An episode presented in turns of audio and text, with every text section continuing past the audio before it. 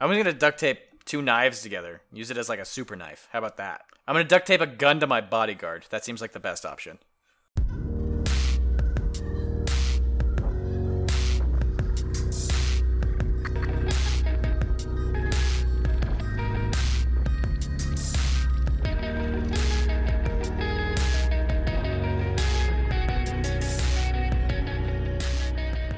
Hello, Internet, and welcome to the A to Z Horrorcast. This is the creatively titled podcast brought to you by us over at A to Z Horror.com and by the Phantom Podcast Network. Take a minute, head on down to downrightcreepy.com slash phantom. Check out all the other awesome shows the network has to offer.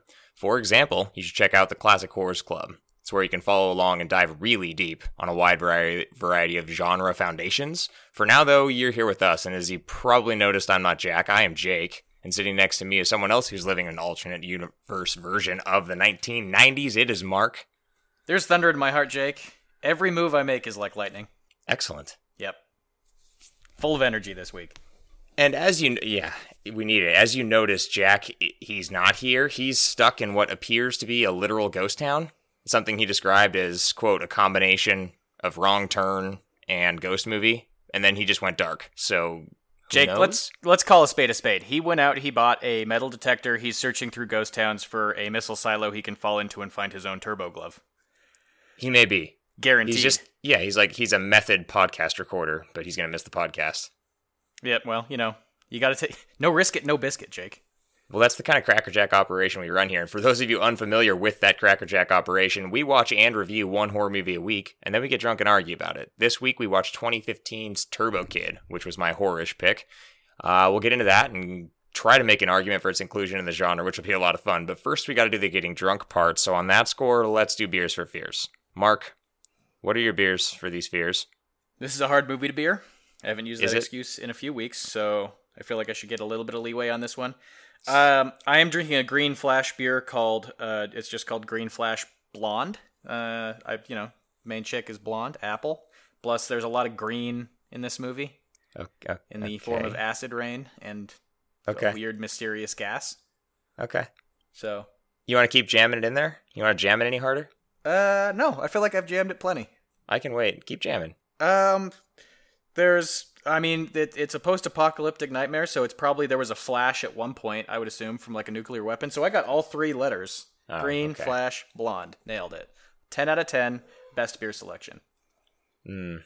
What do you have? So I do kind of agree with you. This is a hard movie to beer. There just are not many things out there that speak directly to the title or subject of this one, at least that I was able to find. So I did something a little bit different. I found two beers that I really liked, but I couldn't just like drink one and drink the other and call it a call it a day. So I made kind of a beer suicide, Mark. Okay, I think I just got black and tan. Yeah, sort of. I got uh, Turbo Dog by Abita Brewing, okay. and I got a Sam Adams Rebel Rider. So I combined the two to make a Turbo Rider, and a brown with a session IPA is kind of an interesting concept. Are you are you actually? Did you actually just put them in the same cup, or are you drinking them? Yeah, it's in this big old thing. Okay, well, I was going to give you a 9 out of 10, which is worse than mine, but since you're drinking them at the same time, synergistically, I think you get an 18 out of 10. That was the whole thing. That was the whole point. Oh, and I'd like to also point out that I am drinking water, which may or may not be made of people. okay. Oh, I okay, fine. Extra bonus point. It's important to hydrate, Mark. Are you happy? Good. Uh, I'd like the 20. You're not going to give me to give it to me though. Anyway, it is. We'll move past it. It is the start of the month when this podcast comes out. I think we will be around the second. Is that Monday? Is that how days work? Something like that. Of October. I, we've established in the past that I am completely incapable of counting forward or backward in time. Yeah. So. Well, it's going to be October when you hear this, and October is chock the fuck full of horror movie releases. How many are we talking? Like just shy of 40? Uh, at this point, it looks like there are at least 31 that are honest to God horror movies. Uh, there might be a few more if we can find trailers for them and actual release dates. There are additionally f- at least five horror-ish, horror-adjacent ones, and on top of that, that makes it 36. On top of that, there are four others that we've talked about in the past or are getting limited screeners that we're not doing a full review on yet, or have done in the or already have. Yeah, that qualifies as shitload. Yes. So perfect timing leading up to Halloween. It's the appropriate month, let's be honest, for a ton of horror movies to come out. And if you're interested in checking out what all of those are, listener, we're not going to run through each one of them now because we're here goddamn long enough anyway. Uh, head over a to z horror.com. The horror release roundup for October will be up, and you can check out the trailers, read about the stupid things that we had to say about said trailers, and just kind of see what you want to be watching leading up to Halloween. So let's get into it. Let's talk about top one first. I like going best to worst. Uh, I think first things first, we need to acknowledge the overwhelming elephant in the room with this one, Mark. Um, little thing called Stranger Things, season two, coming out. Correct. You This are, month. You are both technically correct. Uh, I didn't have a backup to that. You are just technically correct. Thanks. Yep. You could have said literally. Uh, I have had a very storied and uh, painful past with that word. In any case, we all know what that one's about. It looks fucking awesome. Everyone on the face of the earth has seen the trailer already, so we don't really need to talk about it here. We're kind of doing a thing where the movie or show, as it were, that we're most excited about is kind of aside from that because it does look really fucking cool. hmm Um, I think I'm more excited for Stranger Things 2 than I was for it. To like oh, for, I, provide a magnitude comparison. I, it's not even close for me. I'm way more excited. So It's it's it's- it's bordering gonna on awesome. considering taking sick leave from work to binge watch. I I, hope support it. my employer does not listen to this. I'll get behind it. They, there's no chance they do. Let's talk about your actual top one, Mark. What do we got? Uh, there's so many this month. You've covered that. Uh, it's it's hard for me to put on a specific one. I think this is going to come back up a little bit later, but I wanted to talk about Happy Death Day. Yep. Um, it's one I actually didn't really see coming. I, I know I've seen like the poster floating around. I never actually looked into it. I didn't see any trailers until very recently. Uh, this is Groundhog Day, but with murder. Exactly. Which is a fucking genius. I'll I'll jump right in here. This was also in the running for my top one this month, and I believe it was in the running for Jack's top one. So I think it's Groundhog Day is one of the greatest movies of all time. I think it's And- because of uh, Fifty Cent. Let's be real. I Let's mean, not be real. That's not why. That's Okay. the opposite reason. um, It's her birthday. it's almost like I'm shocked when I see the trailer that something like this hasn't really been done. Thinking about what Groundhog Day was. Well, is it almost too derivative of Groundhog's Day? Like, do you think this was suggested before, but people were like, I don't know, it's been done. Maybe I don't know. It, it just seems like what was done in Groundhog Day lends itself so well to a more horror specific story that I don't find it to be that derivative. I guess you could make the argument, but to me, it's just eh, Yeah, looks great. that's fair. I am uh, pretty excited for this one, but I definitely am going to have a bunch of quibbles with how she deals with her infinite amount of time. Because honestly, like, if you're getting it murdered at the end of the day, but you have like an infinite amount of time, don't you still, and we'll see how they do this in the movie, but don't you still take 10,000 years or whatever to learn to play piano and speak Cantonese and do a bunch of other stuff like Bill Murray does? Like, who cares? Well, it really doesn't matter the end of the at day? that point. It doesn't matter if you are murdered or if you just fall asleep and wake up. It's the exact same thing. Right, exactly. Take that So- time. You're you're gonna live forever. Do what you want. the thing I'm interested to see how they handle it is like what happens during the inevitable sequence of the film where she's like, I'm gonna preempt this and kill myself, right? Oh, Does you think they're gonna the think they're gonna go that route? If the whole point of of this is her staying alive, what? Yeah, but you think that after so long, just like Bill Murray gets so sick of it, you, you just you lose that will. There has to be a discussion of your willpower. I guess I guess we'll see what happens when it comes out on the thirteenth, I believe. Yeah. Jake, So that's your top one. that is my top one. What is yours? Yeah, I was right there in the conversation. Jack and I have the same top one. It's because we are both like shameless fanboys for getting people getting fucked with in the woods, those sorts of movies. So mine is yeah. mine's a ritual. It looks like it could be, and I always get let down when I say this, but it looks like it could be proper people getting fucked with in the woods. Um, It could also be like super janky, getting fucked with in the woods. The- I hope not. I'm excited for this one. I probably had it in my dark horse list, but um, Yep. I, Well, that's what they always was- are, man. It was They just a little. are. It's a little too cheesy, based on the trailer. Where was the cheese coming in for you? Uh, it just seemed like some of the eff- it seems like they have a lot of the really good like shit ducking behind trees, super easy effects to execute, but also a lot of the stuff in the trailer just looked effects wise, graphics wise, looked subpar. And I think it is like a relatively low budget movie, so it's excusable, but you never know with that type of stuff. I don't know. I didn't think much looks all that subpar. They didn't show you a whole lot, which was nice. I mean, there's Except there are that- some sequences of the trailer where Yeah, it gets pretty dark. deer. And, yeah, I guess it, it looked fine. Looked fine. Uh, beyond that, since you and Jack have the same top one, I'm going to mention the one that Jack wrote in as his number two, which is Creep 2. Uh, this is a big one, obviously, Mark Duplass. You can go back and listen to our. Uh, we did a podcast on that one, right? That wasn't pre podcast? That was podcast. Yeah, okay. So go back, listen to that. Uh, that might have been where Exquisite Quibbles came from in the first place. Um, in any case, we have a full review on that. If you haven't seen Creep, go out and watch it right now. Creep 2 is coming out, looks just as creepy, just as peach fuzzy. Just as icky. Yeah, just as much of Mark Duplass being a freaking weirdo. I think this one's a little weird for me, right? And it is solely because of the premise. So it made a certain amount of sense in the first one. But with this one, I believe the conceit is that you follow you follow a woman who documents the weird shit that people do via like classified ads just the random weirdness, which seems like a terrible idea to begin with. But Mark enter Mark Duplass, who has something in the classifieds about being a serial killer. Like I don't understand where that comes into play because that has so much nope written all over it that I I cannot fathom how she would go, let alone go alone to execute this with We'll him. see how they set it up. I didn't see anything in the trailer that confirmed that he actually announced that he was a serial killer. He just Yeah, that like could that like could a- be one of those where He's just a mirthless forty-year-old who's Yeah. lost his sense of self.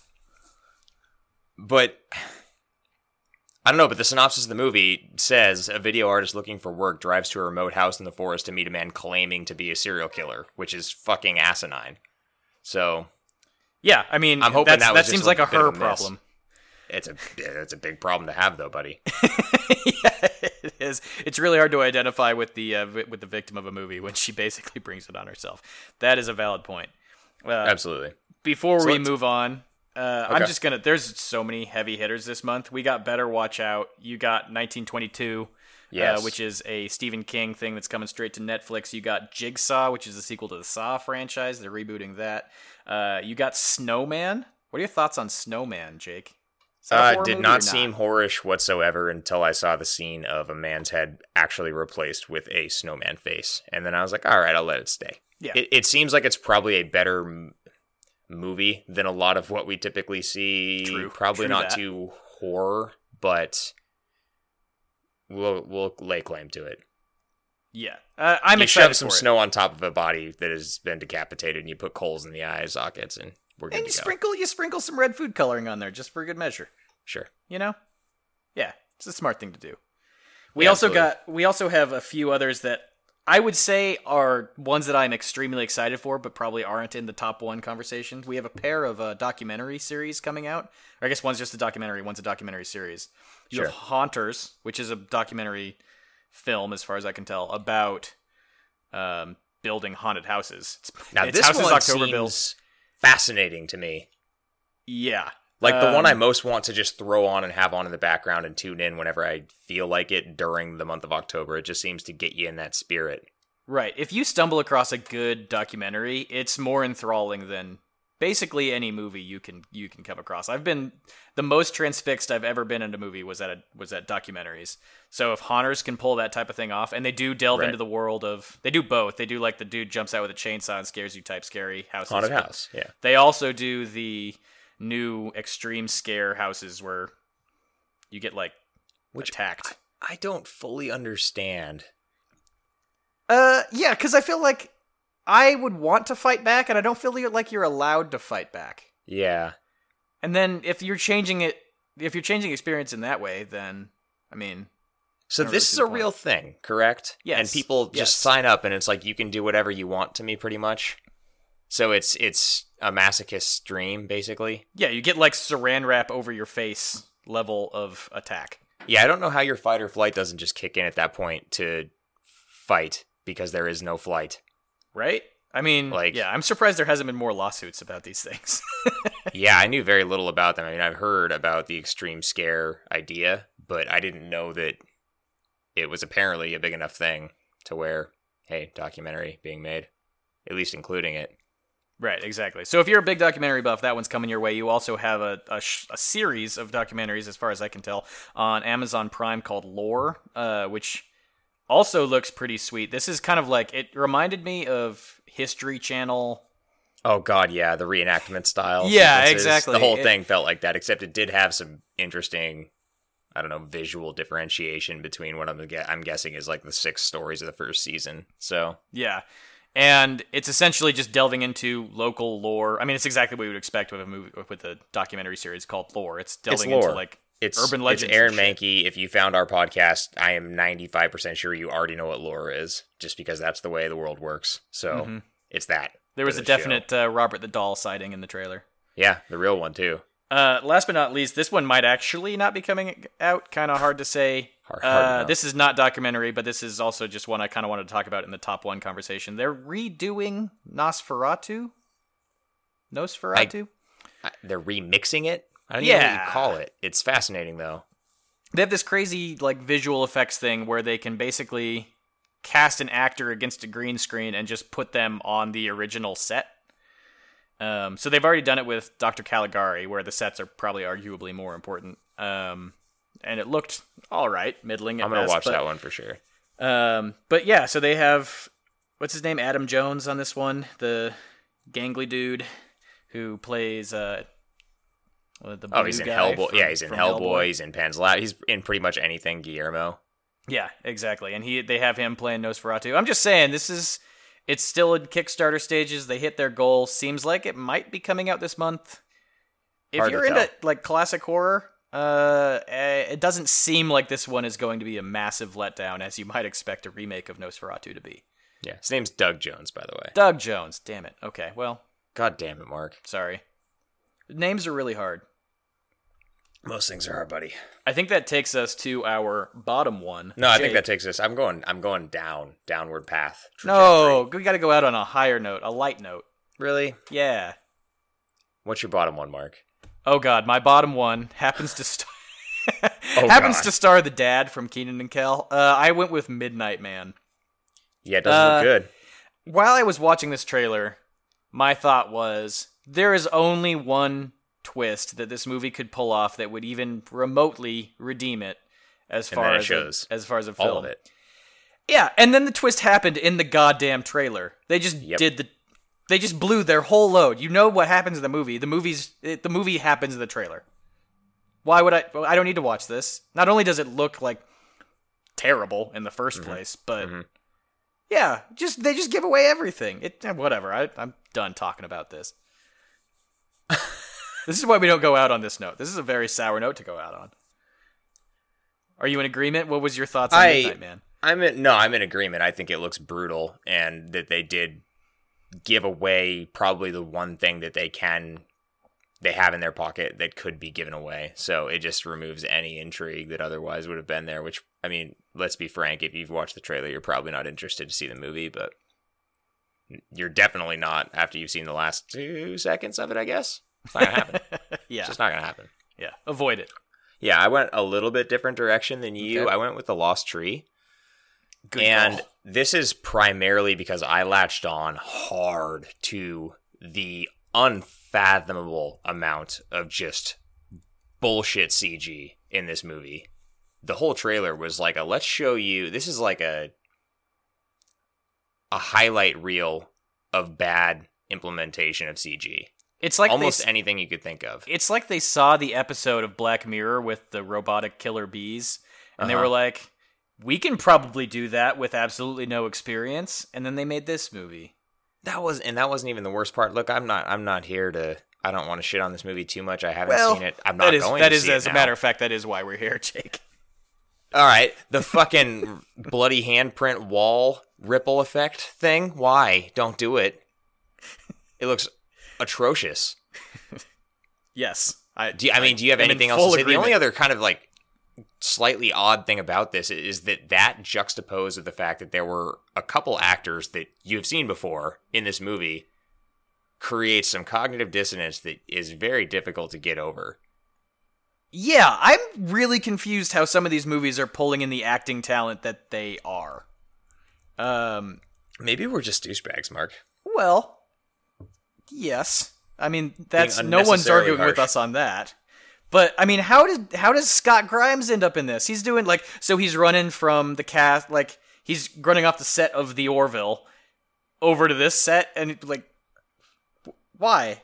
I, maybe know. he's like a huge horror buff or something. That'd be great. I'd love to see uh, Scott Grimes in a bunch more stuff. But dude, maybe it's like one of his buddies' friends is directing a movie, and he was like, "All right, whatever. I lost a bet to you in college, and I have to act in some shitty movie." Yeah, and if that's the case, cool. More power to him. But uh, I, yeah. I want to know what the backstory is that he just like stumbles sure. in. You're like, oh, you're shooting a movie today?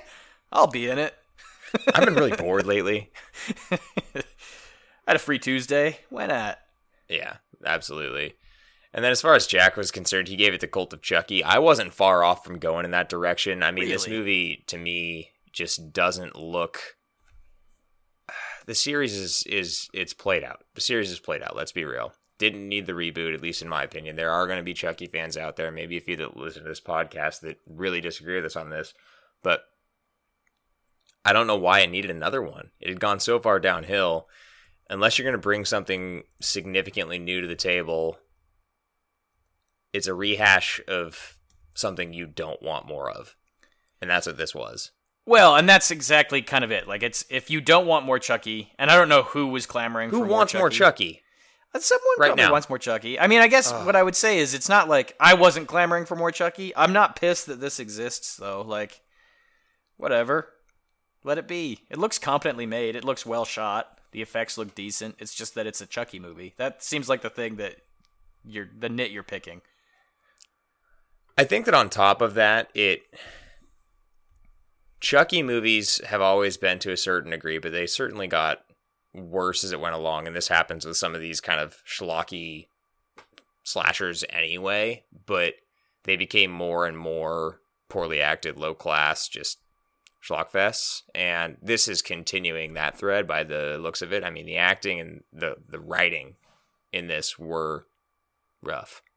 Really, really rough. Classics never go out of style, Jake.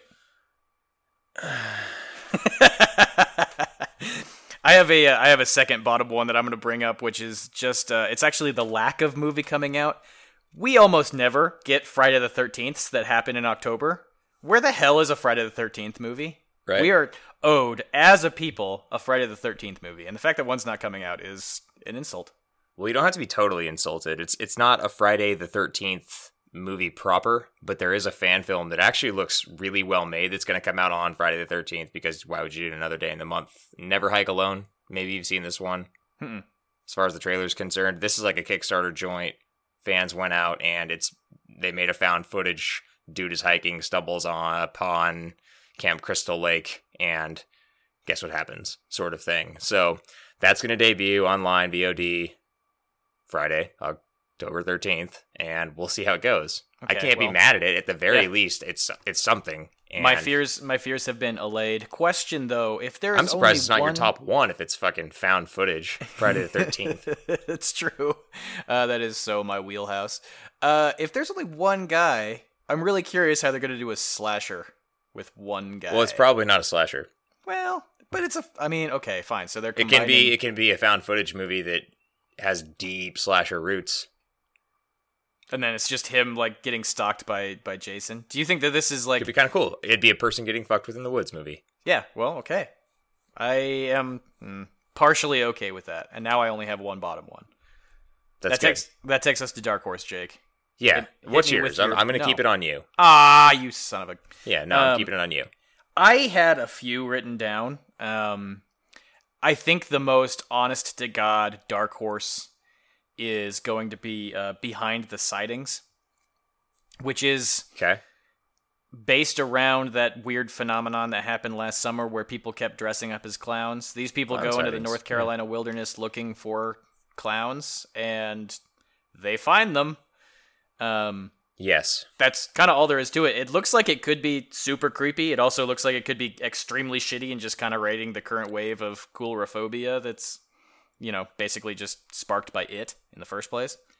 Um, but as far as Dark Horse, like true, what a Dark Horse should be pick goes, I feel like that's the one that fits the most in. I feel like the the likelihood of this having upside is too low for me to slot it there. Yeah, I mean that's probably where it's going to end up, but it it's a dark horse, man. You never know.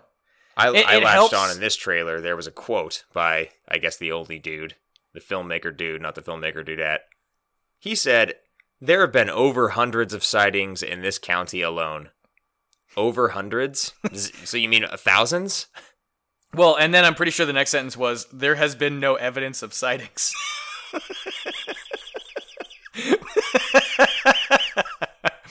so there, uh, there have been thousands of not of sightings, but no evidence. Yep. Um, Yeah. That's a that's a tough one to reconcile. That might be what the whole movie is, but um, I, I figured I'd again? throw it out there. That's a true, honest to god dark horse. But Okay. there are. I'll I'll let you go, but I do have a few more that I wanted to bring up for the conversation. Yeah, I, the one that I'm gonna go with, I think actually, I I mean, it looks like a good, it looks like a good movie, but the reason that I'm going with it as as a dark horse is, and I'm vamping a bit because I'm trying to like scroll through the fucking 700 movies that are coming out to even find it. Tragedy Girls. So everything Yes. about this movie, when I first kicked on the trailer, made me want to hate it, and it got me. The bastard got me, and I'm Love gonna it watch so it. There's something about it that just intrigued the hell out of me. Uh, I still think the premise is kind of stupid, and that's okay. It seems Kinda to be great. self-aware enough to deal with it, but the the humor in this could be a standout. And if they hit the right notes at the right times, I think that it will be, and that's why I'm going to go with that one for this pick. This is the one where the two girls kill people in order to get views on their blog or something. Yeah, I mean, Yep. they basically they're as I took it in the trailer is like they're very vain current generation high school girls that you know want to have followers on Twitter or Instagram or whatever handles that they have because that's what makes you truly popular. Um, it's like having how many fucking people signed your yearbook back in our day, right? But like now it's how many people liked the tweet that you shot out during fucking PE. I had so many people sign my yearbook. you're so popular, Mark. So popular. Should we take a minute? I can go of get it. You want me to Moment read of some? silence for your high school popularity. Uh, keep on keeping on. Let's Def hang out this summer. That was a big one. sailing. Yeah. Never change. Um, Mark, you're so attractive. That was a big one too. Yeah, No, I got that from a bunch, a bunch of different people. what was Jack's? Wow, no, I'm not letting you move on from this yet. Okay.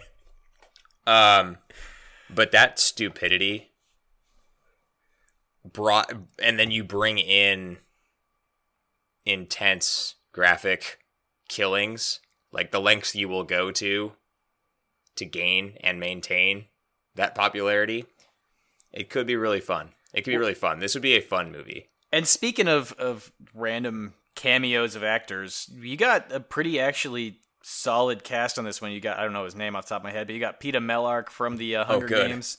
You got the dude who Super played, solid cast. Don't know any of their names. You got the dude who played the Tremor Bro from uh, Smoking Aces. You got Craig Robinson. I'm pretty sure is in this. It was for like a fraction of a frame, but pretty sure it's that guy. So you got some talent here too. I, I also have very high expectations for this one. Yeah, absolutely. I think it could be pretty cool.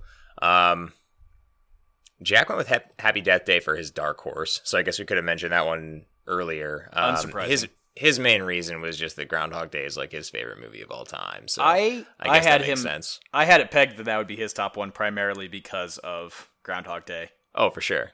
I mean, it just seems like the Jack movie of the month. But I guess if he's gonna take the bait on people getting fucked with in the woods, we get where his priorities lie. Yeah, I mean, my question to him would be, what makes this a dark horse? If he's just legitimately excited about it, to me, that's more of a number two than a dark horse. But I don't think he's ever really fully understood this exercise. I don't think he understands most of what we do, Mark. Uh, yeah, I mean, he's trying to find a missile silo with a metal detector right now. So, I mean, He's just trying to live out says it. Turbo Kid. Speaking of which, should we should we talk about this fucking movie? Should we get to the feature presentation? yes, we should. No, no, no, no, no, no, no, no, no, no, no, no. I'm reading the book. Hey guys, uh, Jack here from Sort of the Future. While I edit this podcast, uh, it turns out Mark and Jake are idiots. Uh, you guys already knew that, but they definitely forgot to mention that their discussion of Turbo Kid will be spoilerific. So, uh, this is the place to jump off if you don't want the movie spoiled. Thanks, guys. Bye.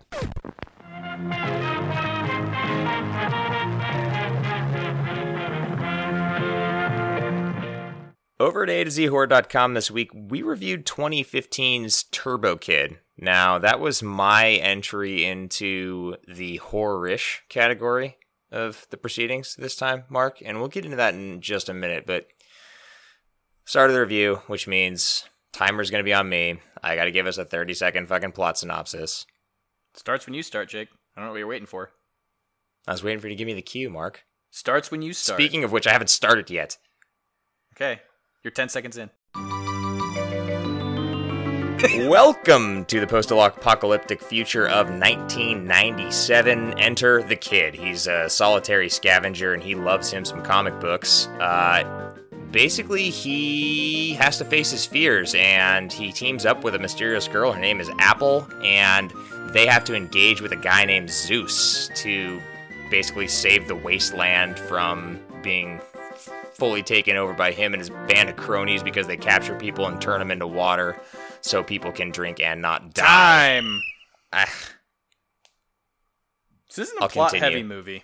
no, not really. It, I, I'll continue. I mean, the only other thing I have to say is they succeed. Yay. I mean, pretty big plot element here. Yeah, the one thing that I did forget, I mentioned it with the comic books thing. His his main dude, as far as comic books are concerned, is and my beer choice alludes to it, the Turbo Rider. Turns out he finds the Turbo Rider crashed in his whatever the fuck that was, airplane, spaceship, enclosed moped. What was it? It was an enclosed moped. You It are was something like that. Uh, finds him, takes his weapon of choice, which is basically a power glove that has the ability to explode you into a million pieces of goo, and wrecks shit for the rest of the movie. Well, kind of. Only when it's charged. It's mostly charged. Generally, yeah, it's a good piece of technology, just like the turbo glove. Power glove. Yes. Fuck. It's been longer since I've had a power glove in my life than. Oh shit! glove. Did you have a power glove? No, I Oh. did play with one once. It was not like playing with power. Oh, well, that's disappointing. I, I think that might be one of my new life goals is to get a Is to own a glove. power glove? Yeah, just own a power glove. Use it for. I want to own a turbo glove. both. Why not?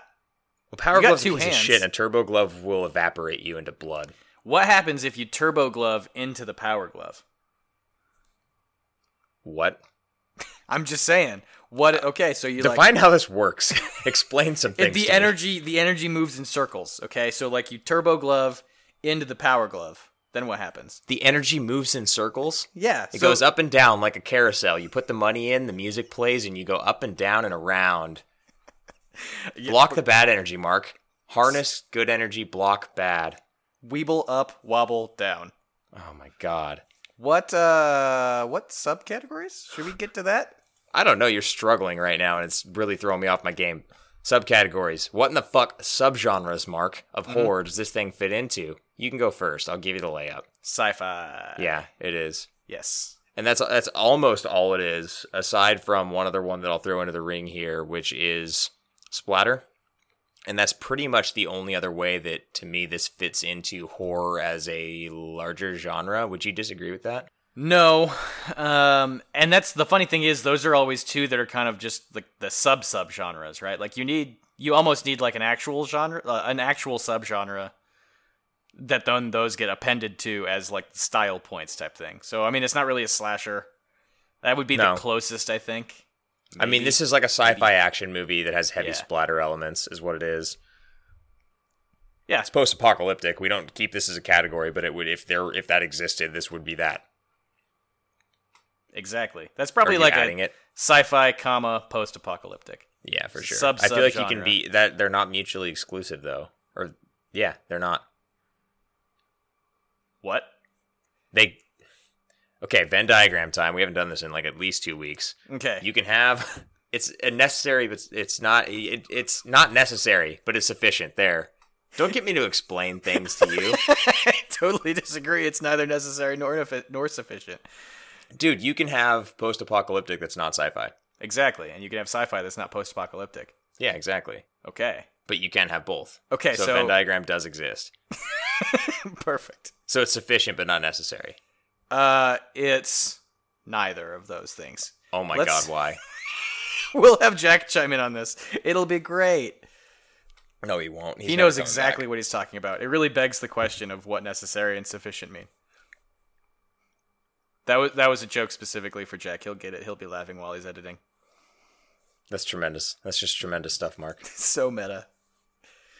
So let's talk about why I chose this as my horror-ish entry into things for this round of horror movies that we drafted for review. I think the main reason, and it's a fascinating thing to me, is that this movie came out. I didn't know anything about it. Um, I basically I started hearing reviews pop up at about the same time that I saw it on Netflix, and I it it seemed interesting, but I wasn't fully willing to take the plunge until I saw that people from the horror genre were discussing it. And I looked a bit more into it and I was like, okay, I mean, I guess sci fi elements, sure. It seems like a nostalgia bomb just by the, you know, title card alone, basically. So I took the dive and I get what I get why. I get why that the horror community seems to have embraced this. And I think it's because it it basically is just a love letter to all of these different movies that while they're not necessarily horror, they have they have the elements of horror. And the biggest are that post-apocalyptic setting, which is a scary setting, and you add the gore of a movie like this, and you kind of end up with this fun but ultimately really crazy movie that would Yeah, be very I mean, difficult to to it's exist Mad in any other genre. Sort of. I mean, it's mean, Mad I- Max with Max a kid is- in the lead role. It's Mad Max plus the Disney Channel original movie Brink. That's what this movie is. Now, do you say brink because roller skates are like bikes? Roller blades are like bikes? I'm sorry, aggressive inline is like bikes. Yes, I do say that. Also, I don't think there like was a Disney Channel original comparison. movie about riding bikes that I can remember. So that's why you made the brink. Yeah. Connection. Okay, so maybe it's maybe it's like uh maybe it's like Mad Max plus rocket power. You know? They rode bikes in that. I feel like you're just trying to shoehorn in the bike part, Mark. Uh I mean there's there's a lot of bikes. That's bikes how people get around. heavily. Yeah. I feel like those kids probably grew up to like fire crossbows and shit too. That just seems like a logical outcome for them. So you got that. What did you know about this movie going in? I mean, how how do you how did did you perceive this as far as its relationship with the genre and then after seeing it, what was your initial take on how it fits now? So I knew. I mean, you had you covered this on uh, our what's rock, what's been rocking our horror world segment a few, God, quite a while ago. At this point. A long time ago. a long time ago. Um, and since I edit those montages together every month, I I know basically what its uh what its shtick was, what its kind of style looked like. Outside of that, I didn't really know anything about the plot, the progression of the movie, the background of it, anything like that. So I, I basically knew like late 80s. I'll, I'll say this I'm really glad this movie came out before Stranger Things, because if it came out after Stranger Things, people would have been calling its bullshit on being extremely derivative. Yeah. Um, luckily, this one came out, and also luckily for Stranger Things, it wasn't popular enough for people to point to to do the reverse argument of that and just say they were ripping off Turbo Kid. But the two are obviously not exactly the same because one's actually just set in the 1980s and one of them set in a post-apocalyptic version of 1997. But Yep. uh, they they do they do feel similar. Well, they do, and I think that that's because what you're starting to see. I mean, these are two examples, but we could start rattling off many more that have come out really in the last year, year and a half. Turbo Kid's near the start, as far as I I know. Uh, there are probably more, but you're getting to a point where creators are the age that really we are. We're on the probably younger end of it, but still in that wheelhouse for they are creating things that they're nostalgic, Nostalgic for, for. from their childhood. And that's that late 80s, early 90s vibe, which this, to get into like hint at what this movie does right, is that. It's pretty much that. Yeah, It's making you just, should feel we just transition? I- I think I think we should. Like watching this movie to me is like it makes my face hurt from smiling so much because it is so it is so much of a nostalgia bomb and it's not anything that it does in particular because I never really looking back like yeah, I've seen Mad Max and I've seen other movies that existed at the time, but I was not like I didn't consider myself to be someone who took in a ton of different media from the time, but I mean, the pop culture zeitgeist, I guess you kind of just internalize it over time. And something about the way all of this coalesced into a late 80s, early 90s soup was very, very awesome. Well, and it's I mean, it is also kind of cheap at a certain point because the basically the first it's not the first scene of the movie, but it's one of, it's in the first 10 minutes. He just goes into his little bunker area and he just plays with all the 90s things that you miss. Sure. He has a goddamn Walkman. You know, I a bunch of action Walkman. figures, some some shit that glows. Well, he has a bunch of shit. He has pink flamingos. He has a nudie pen. He's got a weird fascination with the pink flamingos. I didn't really get if they were trying to do something with that, but They never did. No. yeah, no, just a pile of fl- pink flamingos. Yeah.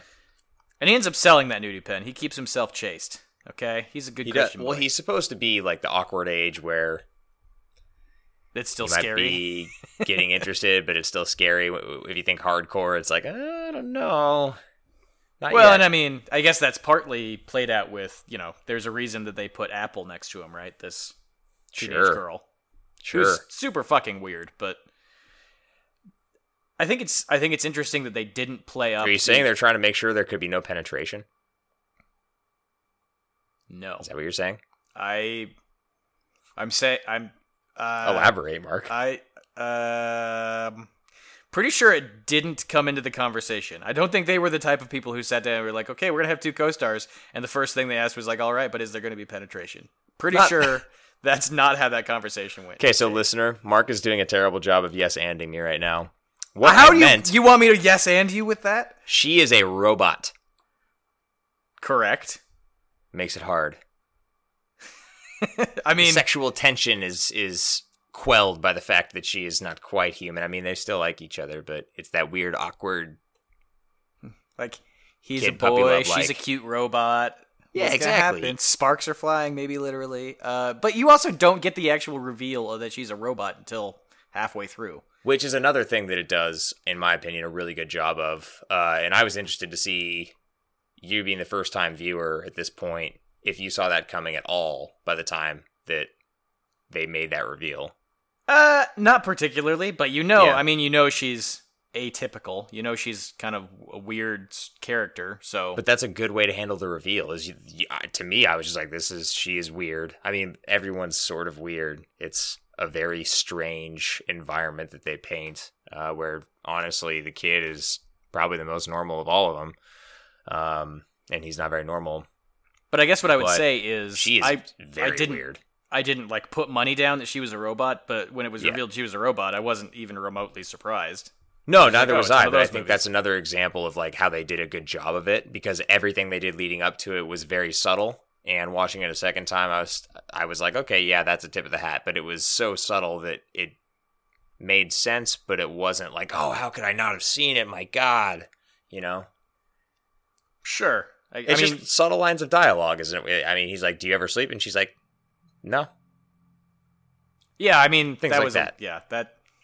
I, I will admit that when she said that, I was like, okay, so she's a robot, but I didn't No, actually you honestly weren't. think. Don't give me that shit. I mean, look, you have you have y- you've seen enough movies that you can think of like possibilities of where they're going to go with things. That doesn't mean you didn't think necessarily think that they're going to go that way. She might just be high on cocaine all the time. It was the '90s. It was a different time. Highly irradiated. You don't have to sleep anymore. Yeah, maybe that's a thing that happens. I don't think that's how that works, but you know, I haven't been highly irradiated, so I don't know. Exactly. Exactly. Uh, so you basically are talking about the the overall style of the movie. Um, the other the other aspect of that that we should talk about is you mentioned it with your subgenre. This is a splatter movie.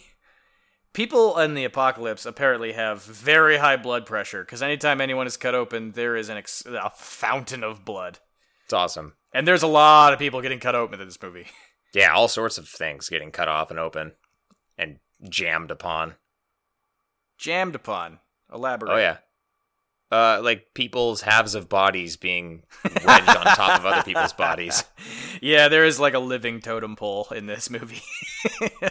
It's uh, wonderful. during a fight scene. That's one of the best things, actually. I I, I love that. That okay, kinda- so you have a list. thing. I'm assuming is what you're going to say of your favorite kills in this movie. Uh, I actually was not going that direction, but Great. That's definitely. I mean, the kill in that one, it's not really even a kill. It's uh, he just It's a kill. obliterates him with a turbo glove. Are you suggesting that the turbo glove does not kill? Uh, I'm I, any turbo glove kill is going to be like bottom of the list because it's just you get hit with the laser weapon and you explode. That's not that's not interesting. That's not really that creative. So it, it It's is a kill, but it wouldn't be on the list that you said you don't have. Yes, exactly. You're being very difficult. I You're would say obstructionist. the the best kill is probably the umbrella. If I had to pick one, they impale a dude with an umbrella and then they open the umbrella in order to explode that person, and then it rains blood for like three minutes. It's very stylish. That's a stylish kill. Incredibly stylish. Yeah, for sure. What was yours, Mister Uh, List Maker? that's that's definitely up there. I also liked. I can't remember the guy's name, but like the the salesman, the rat type character. Who they oh, discount his- Hank Azaria. Yeah, they they hook his guts to a bike and pedal it. Yeah, they get like they get all out. like upset that he just folds and gives them the information before they're allowed to torture him. And there's yeah, like, he's "Ah, like, well, this took a it." really long time to set up, so we're gonna do it anyway. Uh, I'm also always basically going to be a sucker with some dude getting his head exploded by a cinder block on a hammer yeah, sure. thing. I mean, there was a classic. long list of kills in this movie that were in any other situation probably would have been like that is fucking awesome, but it was commonplace. And they use it. I mean, I would actually guess I would say that a lot of the kills in this movie, the kills themselves aren't that crazy. I mean, there's there's some, but a lot of them are just people getting you know cut in half or exploded with lasers or whatever. Th- What they do kind of in the background of the fights, though, is really what makes this movie entertaining because it's true like splat stick humor. Mm-hmm. Mm-hmm. When people get cut in half, their torsos fly through the air and land on someone else, and then that person has Yeah, extra arms to fight with type shit or flail around with i guess more accurately absolutely. at one point there is a scene where a man's lower body is essentially playing chicken with the same man's upper body atop two other individuals Yes. and that's the type of humor that's really going to advance society onward Uh, yeah, absolutely, man. It, Good. there's just such a preponderance of it too in this movie. Like, if you're not getting hit with some type of nostalgic like trinket that they find, you're probably watching someone be annihilated with a hammer or with a lawn gnome that's been strapped with duct tape to a fucking aluminum baseball bat. it was a wooden baseball bat but sure Okay. because it was very specifically splintered question what would be your uh your doomsday duct tape weapon I think one half of it. So I'm I'm duct taping two very separate objects together to create an implement of death. yes One half would absolutely be a garden hoe. I think. I think what what you have there is is sharp enough, but you could also potentially use it as a shield because there's some surface area, which is nice. Like sure. we're talking big garden hoe, but hoe nonetheless. Okay. I don't I think, think they make would- big garden hose, but sure. They do. I'm. Mm, well. you, see, you seriously? I'm I'm a garden hoe expert. I got my PhD in garden hoeology.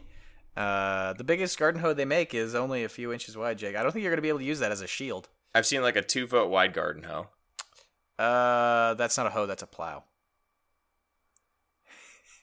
Okay, so a plow. I'm just I'm busting your balls. I have no idea. Okay, you get you're gonna use a garden plow hoe, garden hoe plow. You're gonna plow the hoe. Yep, And let's just you- leave it at that. What are you let's gonna duct tape that. it to?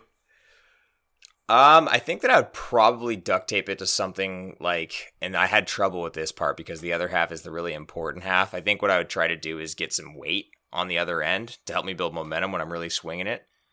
You know? On the other end? Yeah. Okay, gotcha. So what are you You gonna do? You want the counterweight so you can build momentum. Okay. And I really struggled with it, and I'm still struggling with it. So let's workshop a few, okay? Okay. Is it? Uh, you got Now- you got a, a, a tetherball pole. That's what I would envision. that's too long. Uh, no, you got to be one of those like doomsday dudes who's like weirdly you you've been irradiated. You don't sleep anymore, so you just work out all the time. So you're Okay, like so I'm trying to think of things that I could actually use. I like the tetherball pole that's filled with cement. I feel like that would be something you could use. Mark, Okay. for real. You go and pick up a tetherball pole, and we'll talk. I mean, future Doomsday me would. I I can't get behind that, buddy. Where were you going with it then? Something that I would actually like be able to strap to my person and pull out, like exactly what they had. He had two hammers. Uh, like a purse full of bricks. Kind of lame, but it would work. right? Did you did you honestly? Uh, so you're just looking for things that are heavy? What about a bowling ball? Put a bowling ball on the other side. That's uh, that was one of the things that I was thinking. I was going to workshop it. And then and then you got to okay, so you thread one of the holes and then you un you, so you can unscrew it from the hoe, right? Yep. And then you can bowl Yep. and use like bowling puns, Yep. right? So you unlock would that, be whole world. And Yeah, then so and you then have yes. you can also you can Go. also use the fact that it's a hoe cuz hoe's a funny word, right? So you can call people hoes as you're like hoeing them. Mind of something here? Should we be writing this down? We should probably be writing this down. Let's get some beers first. All right, so we've got mine. It involves a hoe. It involves a bowling ball. It's versatile. Now, you said something about a tetherball pole and cement. Is that your weapon? I now that I think of it, it might be because I think that was better than anything I was thinking of. I was trying to come up with like some mechanisms that would like still work without any electricity. Like, what if you took like the blender blades off of a blender, right? But you put it on a salad spinner, so you like you like spin it up really fast and then you run at someone with that. That'd be pretty Sure. cool, right? That'd be good. You'd uh, you'd have to duct tape it all together, but that's kind of the name of things. It'd be right? okay. It'd be a lot like Skeletron. So you're you're you have points for it being something that would be cool, but you're losing points in originality with that one. How is that like Skeletron? They're still moving blades, rotating blades. So blades are just out of the picture. I he was such a big character in this movie that I was unwilling to go there. So here's the thing. I'm a little upset because when I was I was trying to come up with a good doomsday like two things to duct tape together for this entire movie and I had landed on on a beach umbrella as like the starting impediment. And then they they used it in like the last scene and now it just sounds derivative and I I don't want to play this game anymore. I'm to duct tape two knives together. Use it as like a super knife. How about that? I'm to duct tape a gun to my bodyguard. That seems like the best option. I think the one thing that we didn't consider and we should have given it some thought is the possibility for some like hydro based warfare. Now, we have irradiated water everywhere in this movie, right? You could get something gives you a bit of a ranged attack. I feel like that could be that could be money right there. You just have to find it's like a super soaker. Fill that shit with irradiated water, bam. Melt them. Yeah, there wasn't a lot of there wasn't a lot of acid melting in this movie. No, no, there was not. Maybe that was too hard from the practical standpoint because they did a fantastic job, but I feel like they were pretty good about op- operating within their means. How hard is that to do from a practical standpoint? You- Melt? You, have them like yeah, you have them like go like uh, and then you have some just fake smoke machine smoke come out, and then you just show like a fake skeleton covered in goop. I guess you could just like make them get. You could just heat up the things you already made to a point where they get really hot. Shoot that. Uh, yeah, but don't do that with your super soaker full of acid irradiated water though, because then you'll just melt it and you'll get acid irradiated water all over yourself. That's a stupid idea, Jake. No, not the water. I'm talking about them shooting the movie. You want the people shooting the movie to heat up all of their camera equipment? Guys, I think I'm about to give Jake a stroke. We might want to move on. Let's talk about what the movie did wrong. okay. What did the movie do wrong, Mark? So they cover it with dialogue, but in a movie in which everyone is fighting about water and trying to get sources of water, there's water goddamn everywhere. It, it, everything is all wet. The people are all very well hydrated. There is a scene where two characters pee and they pee for like 45 seconds. Well, one of them does. The other one gets Buzzsaw. Yeah, but still. immediately. There's a lot of water in this movie. But you're led to believe that it's all bad. It's all acid or it's all rain. If it's acid, it's super easy to neutralize. If it's bad, you can just evaporate off. Like you just make a water trap. That's what his uh, parents had, di- had done. Yeah, exactly. I don't feel Yeah. like this is rocket science. No, it's not. It's barely even It's really not. science. Science. Apparently, it doesn't rain enough. I mean, it is very like dry wastelandy, so you should be able to have enough water for you if you have a, just a solid rain trap or two. But people would rather just grind human bodies. I mean, you know, they see me grinding. Just, You do you think they have like follow-up line for that? T-shirts like hashtag just grinding? When them. Yeah, in this them. fucking world. No, I don't think they made T-shirts. They only oh. made things that looked outrageous. Okay, well, do you have outrageous clothing items that just say words like grinding? I do not own those. Get that water made?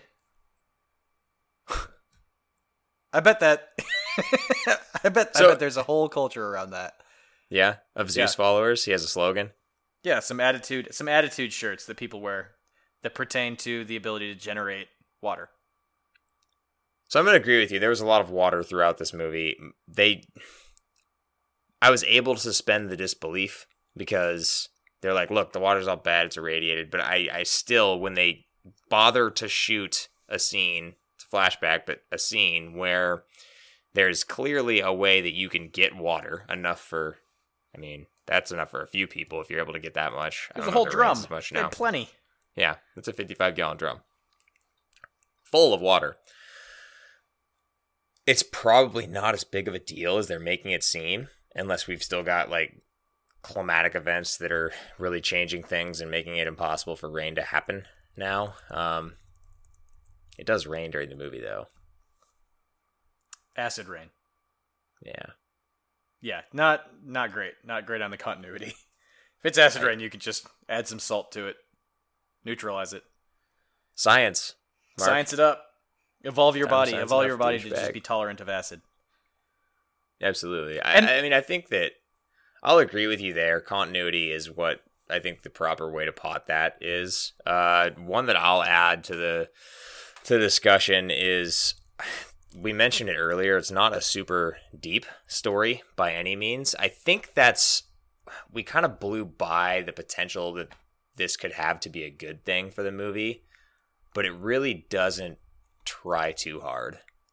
I think there are positive benefits of that, but it is definitely not one that you're going to write home about as far as like, oh my god, like the thread of this movie and the way these characters develop was phenomenal and it made me care for them because you don't. So you're talking about I mean you can basically hear the writers saying fuck it most of the time. And it does work to the movie's benefit, but Yes. It does. So it's like net positive, but what the movie does wrong is making me care for the characters in terms of the story itself. yeah, there is a balance sheet even if it is net positive. Absolutely, yeah. And- like Monroe don't care. Apple clearly don't care. True. I mean it, it is sort of disheartening when one of the main characters gets beheaded like multiple times. I guess just one major time. Yeah. I mean that's like humor though. Whatever. It's Yeah. robot humor. kind of. Uh, the humorous part is the fact that she has Zelda life bar on her arm, but who am I to judge? continuous fucking nostalgia, man. You don't true. care about Zeus as far as his ability to be a villain all that much. I mean, Ironside, seeing him play that role is good because he is in like everything from that era, so that was a nice touch. But at the same time, like he doesn't play a villain that I care all that much about. And maybe that's maybe that's manufactured because of the rest of the characters in the movie and my inability to care for them either. Yeah, I mean they try and do it by having him murder the kid's parents, right? I guess kind of the whole shtick, but But even that was like, let's they- make it memorable. And you have like the one liners and just like the action. Yeah, it's like a showdown. type. Yeah, for sure. So he's shot in the eye with a crossbow, probably by one of the kids from Rocket Power. For the record, just to point this out because it's a nice little tidbit, uh, the lady who plays his mom and I think his dad too are both the writers of this movie. they are, yeah. It's Yeah. Pretty nice. Which good luck pronouncing their names because they are French. This is where we need Jack. Uh, eh, well, we need Jack also for the lightning round. I, I felt like uh, everything was good. Is that a good enough impersonation? It was terrible. Oh, dang. I thought What I else did the nailed it. movie do wrong though? There are a few scenes, uh, notably one where he's in just a noxious gas cloud. Basically, he's just walking through a field of fart, and it looks awful. Yeah, it does. It, really looks does. so bad. They're going. I, I get what they're like. Look, it, this movie has a shtick. They're trying to fit everything within that shtick, and it does make sense from a style standpoint that this cloud, this this field of death cloud exists. But I'm only willing to give you so many allowances. and this, yeah, this just looks too bad to be. Uh, this is this is the worst looking thing. I guess is what I'd say. Yeah, any time that they do choose to use CG. It doesn't look great. Any sequence where they've kind of shot that mill where um, Ironside is Zeus and his cronies are hanging out, you have like the swirling Mordorish clouds that look poor as well. Anytime they add something like that, it just does not do it for me. Definitely. I will say, you're saying all the CG. There's a lot of CG associated with people just blowing up as a result of being hit by the Yeah, I guess that's okay. The blood CG, when you notice it, it's, it's still, eh, but that's tempered enough with the practical that's happening as well, where it's okay. Yeah. This movie has practical in spades. Tons of Yeah, it. yeah. So it's it's hard to at least in, uh, in terms of the violence, it's hard to fault it too much there. But I, I definitely see what you mean. That actually might be the other reason why I really didn't like that scene because it really starts to drag right there. You're sandwiched between like three or four awesome fight scenes, then all of a sudden Yeah. there's like this two or three minute long them just stumbling through a field of gas scene. Yeah, the It's like- quest for the robot graveyard was kind of boring. It kind of hurt the pacing a bit. Yeah. Yeah. Totally agree. If I would have cared about the characters more, maybe it would have mattered. I see. I disagree with you a little bit on that. I do care about the characters in Do a you? sense that, like, you kind of have a natural. characters. Look, they're they're. I don't think the movie does a lot to develop them, but you have a natural uh, enough like understanding of these archetypes, right? The the Sure. loner boy who's like fashioning himself off of a hero that he read about, and the tag along sidekick, and the relationship that they have together. Obviously, he's also lost his parents. That's like a classic hero's tale thing. These are character. I mean, like you, like, you might be saying the movie doesn't do a lot, and it really doesn't. But I don't feel That like you saying. don't feel anything about these characters. Uh, I don't feel anything about these characters. I I Are you a understand what robot? you. Hold up. Are you a robot? There's Maybe. a lot of robotic reveals. Are you going to give us another one? Not today. Okay. Just pay attention to what I say throughout the next four or five episodes. So What's you can pi- piece it together. what, what's pi divided by zero? Does not compute. Oh god, I, I found him. I got him, guys. Totally nailed it. Totally nailed him. You can't see right now, but there are like sparks and shit flying out of Jake's head. It smells like burning hair. What's happening? smells like burning circuits. You don't have any hair. oh my god. Do you have anything else that this does wrong? Have we discussed Probably not. that Skeletron, who is a strong and beautiful man who don't need no lack of mask, has a seemingly endless supply of buzzsaws? No, we haven't. And yes, He it just- is noticeable. Yeah, he has a lot of buzzsaws, and they come from nowhere. He has a Mhm. buzzsaw generating apparatus apparently built into his arm. That could that be manufactured from radiation? Could you be irradiated in such a way? Could you congeal radiation into a buzzsaw? Yes. Maybe. Uh, you know, maybe in I'm this going with maybe. That's clearly how they're doing it, so I don't I'm know what I'm arguing maybe. with, but Exactly. uh, seems unlikely with with current science standards. But you know what, Michael Ironsides. But this is the far-flung future of 1997, Mark. That's that's true, and Michael Ironsides does like science. He explicitly says so. yes, he does. Item number one: infinite buzzsaws. Item number two: then let's figure out how to make water. That seems like the proper order to me. In this world, definitely. I mean, it pays off. Yeah. Yeah, Because they can still get the water. I mean, that's a means to an end. And it's way more stylish. it's true. Yeah, you just have to I don't grind think- people up. I don't think this movie does much else wrong. Like, all of those things kind of fit into a general sense of silliness, which, as you're taking in the movie as a whole, feel, I mean, disagree with me if you will, but as you're taking in the movie as a whole, you, I let a lot more pass in this than I probably would in some of the other movies that we watch because this movie is basically like a toy box, right? Yeah, There's just shit happening in this movie that is interesting to look at and makes you feel like a kid again, and you don't care, and it doesn't matter because you're having fun. yeah. It it understands itself and gives itself whatever allowances it needs to. It knows what it needs to explain. It knows what it doesn't need to explain. Mhm. And for the most part, that works really well as long as you're willing to buy into its shtick, which you are for probably ninety percent of the movie. Sure. It is. There's it does- probably someone out there who was just not. I, I think that that would might be like a younger audience might just not understand this. Maybe you need to be our age or older and have gone through this part of Americana to fully understand what's going on. No, I, I don't. I don't really think so. The Americana, the nostalgia bomb part of it, is really only there at the very beginning when he's in his trailer. There are a few Easter eggs scattered throughout, especially like the life bar and stuff. But after that, like you don't have to. You don't have to be a kid in the '90s to understand most of this stuff. If, if you don't get a joke, then you don't even realize it's a joke. Like it's just well hidden within this. It's an Easter egg. But then you'd probably be like, "That's fuck." Like, it would be way more boring that way, man. I don't think so. I mean, this movie at its heart is an action movie in which a kid with a laser glove is fighting a guy with a mask and a buzzsaw gun and a robot girlfriend. Yep. You don't need to be from the 90s or 80s or 70s or 2000s or whatever to appreciate that. It's, You that- might need to be. You might need to helps. It just helps if you're familiar with the nostalgia because you'll get that synergistic effect of all of the props they're using. Nope, I don't think you understand. Am I am I a parent? Parents just don't understand. Parents don't understand at all. I, I that's absolutely true. My, if I showed this to my parents, they would not understand this movie. I can confirm that. There's a long this. list of movies that showing them to your parents will not compute. So, oh, he's sparking again. Yeah. Should we do ratings? I don't know. We've lost. We've lost him. Short circuiting has taken all of the energy out of his circuits.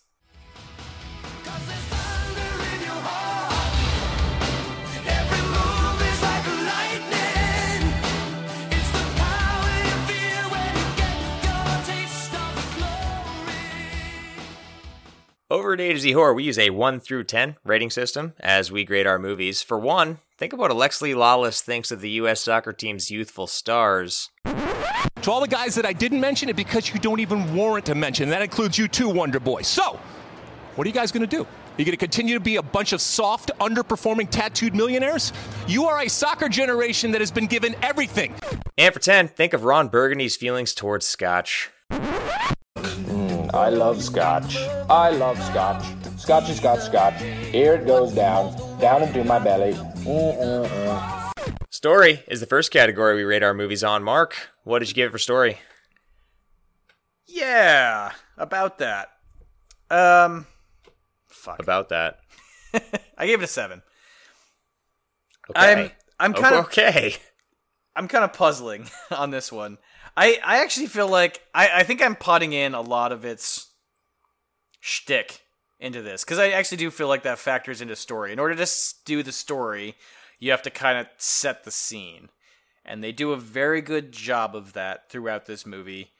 Beyond that, it's pretty simplistic, but simplistic doesn't mean bad. It's a, it's the hero's journey. It's the kid who's searching out I guess Zeus. He doesn't really he's not really called to action or anything like that, but it's him and his robot sidekick fighting evil, looking for sources of water. Not a lot to the story here, but it's well done and the style of the movie gets potted in with that cuz I I would consider that part of the story, so 7.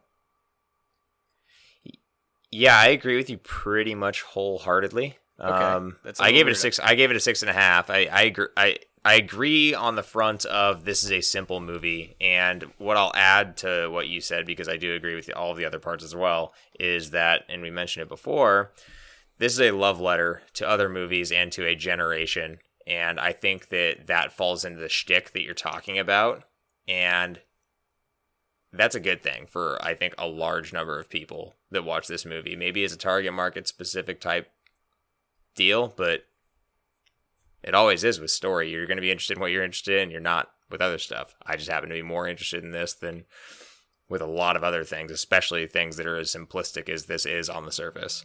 Deep. Yeah. World building and immersion is the follow up category for this. Mark, how about this one? What are you giving it? I give this one a 9. This is uh primarily where this movie excels. There's this movie absolutely I mean a lot of this is world building. Um it they're they're very tied together in this one more so than they are in most of the movies we watch. But yeah, this movie just does a phenomenal job. I think we've got sort of belabored it at this point. This this movie does a phenomenal job of setting itself in the post-apocalyptic 1990s. Nostalgia bombs amok. You got laser gloves. It has the right mix of things that actually exist with things that don't actually exist. The reason it's not a perfect 10 is because it does stretch itself a little too thin, causing some issues with pacing. Yeah. Uh, once again, pretty much full agreement. I'm going to give this eight of those Zelda hearts Nice. on a Power Glove out of What- nine. What was your uh, what was your rating unit when you rated this thing back on Cutting Room? I can't remember actually. That's a really good question. Was it rolls of duct tape? I feel like it should have been rolls of duct tape. No, I don't think that's what it was. It was probably like garden gnomes. Oh, okay, gotcha. Yeah. I, I honestly, it might have been pink flamingos to be honest with you. all of those are good choices. Yeah, it was something of good. There is no shortage of good things to pick from. In any case, it was eight for me. It was the same reasons. No need to belabor it. Now we get to probably a slightly different story. Scare factor. Uh, this is a one and a half.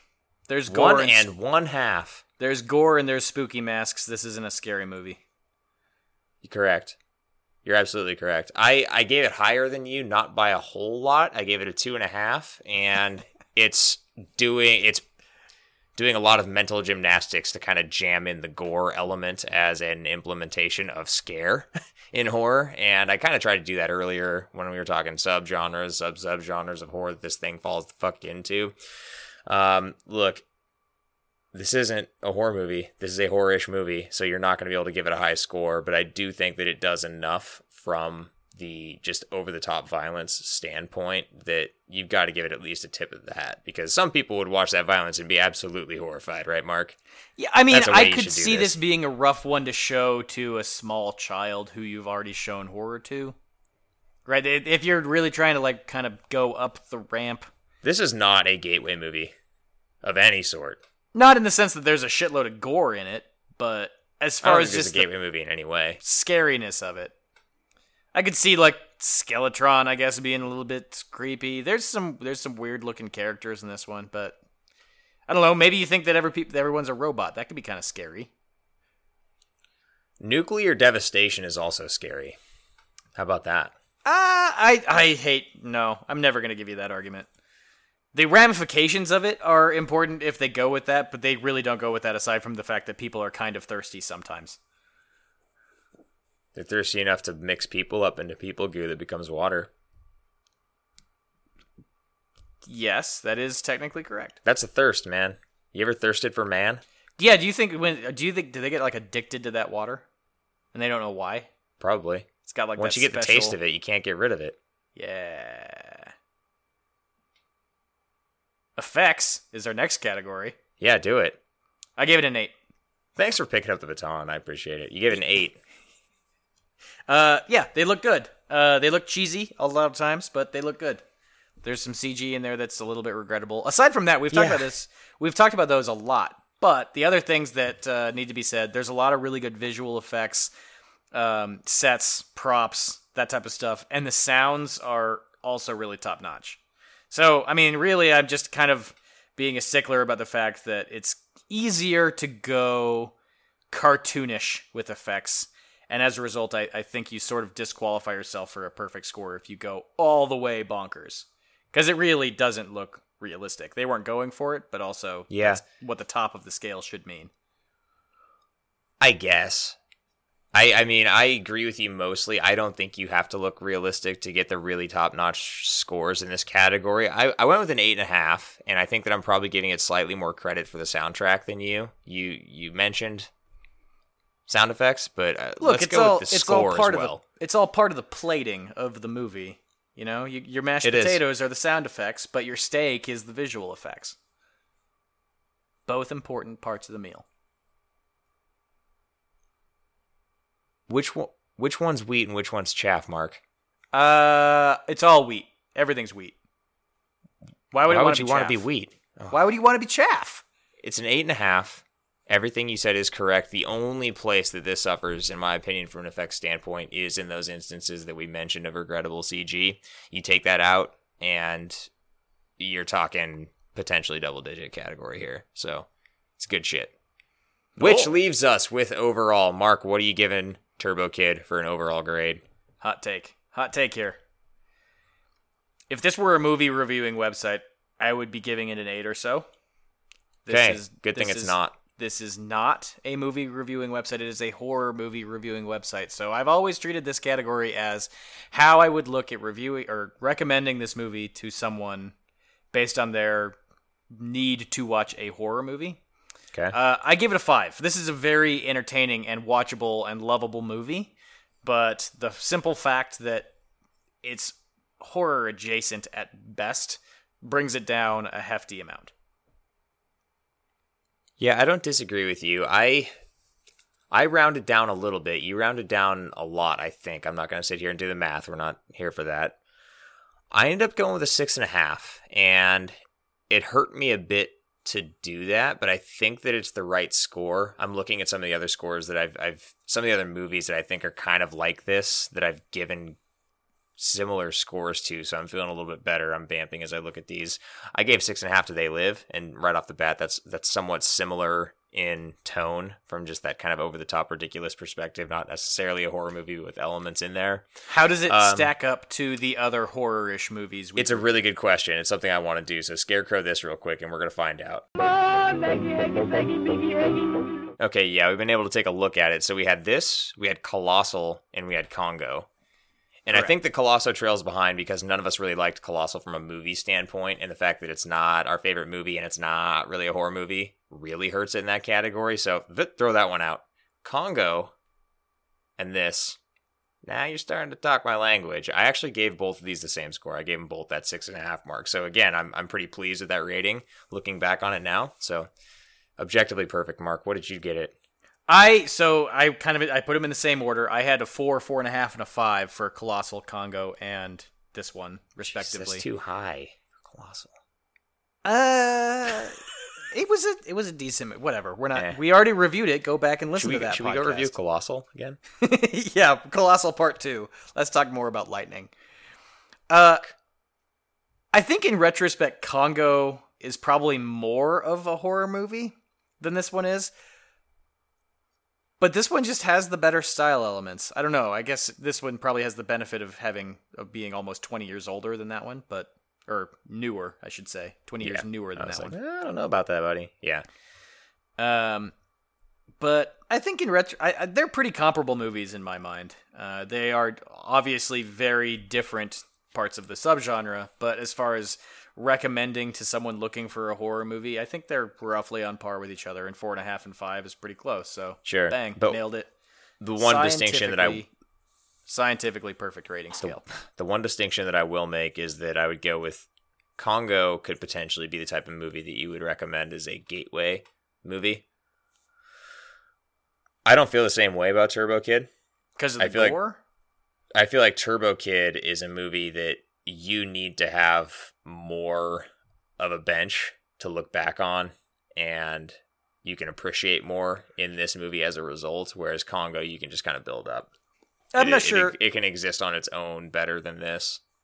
I'm not sure I agree with that. When I was a kid, one of my favorite movies was Mortal Kombat. Well, when I was a kid, like- one of my favorite movies was Congo. I feel like this is yeah, that that's I mean it's not a bad one to pick. But my point is I'm not sure this is that far removed from Mortal Kombat the movie. It just has additional gore in it. So I mean, This is way better than that movie. as Fucking movie. you shut your goddamn whore mouth. This is uh way more gory. If you're okay with gore, then this is a good movie for kids. But You're getting dangerously close to describing what needs to be the final verdict on this movie, and that's should you get drunk with your buddies and drink beers and watch this movie? I gave it the higher score because I rounded down less. I think I have a much easier task. yep. Watching this movie with people is that's how I think it's meant to be viewed. Uh, I have watched it once with a friend. I have watched it once by myself. I liked it significantly more the time that I watched it with a friend because you are able to kind of get, especially when you're, I think, the age we are, you're able to kind of get into that zone where this, this is your childhood. This is our childhood. So it's biased, but if you can get a group of friends together and watch this and recall all those different elements that made up what you experienced as a kid, you're gonna have a good time. Like there's no two there's like there's no way you won't. So I don't understand how you could argue what you're about to have to do, Mark. Yeah, it's gonna be a tough one, but Yeah, you lose. there So, tie break. Yeah. Uh, it's important to note that we both rounded down. yeah, it is. This exercise is meant. Our our website is built around horror movies, and the reason we rounded this down is because this isn't a horror movie.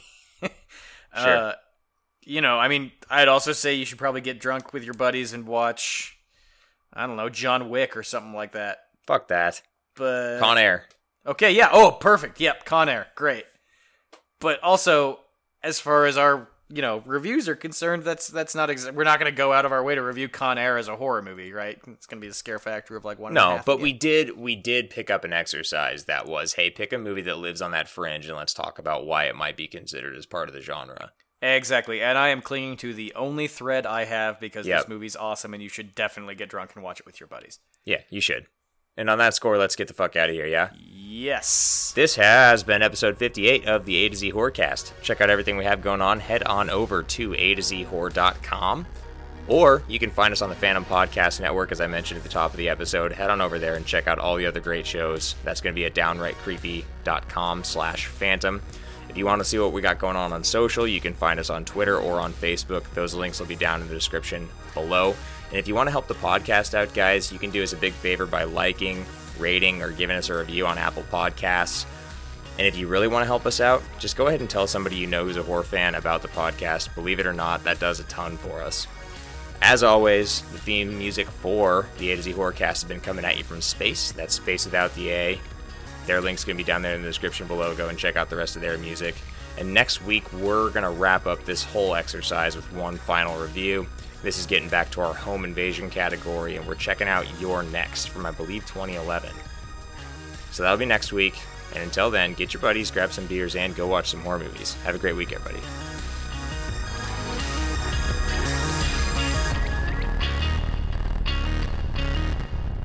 You want to keep jamming it in there? You want to jam it any harder?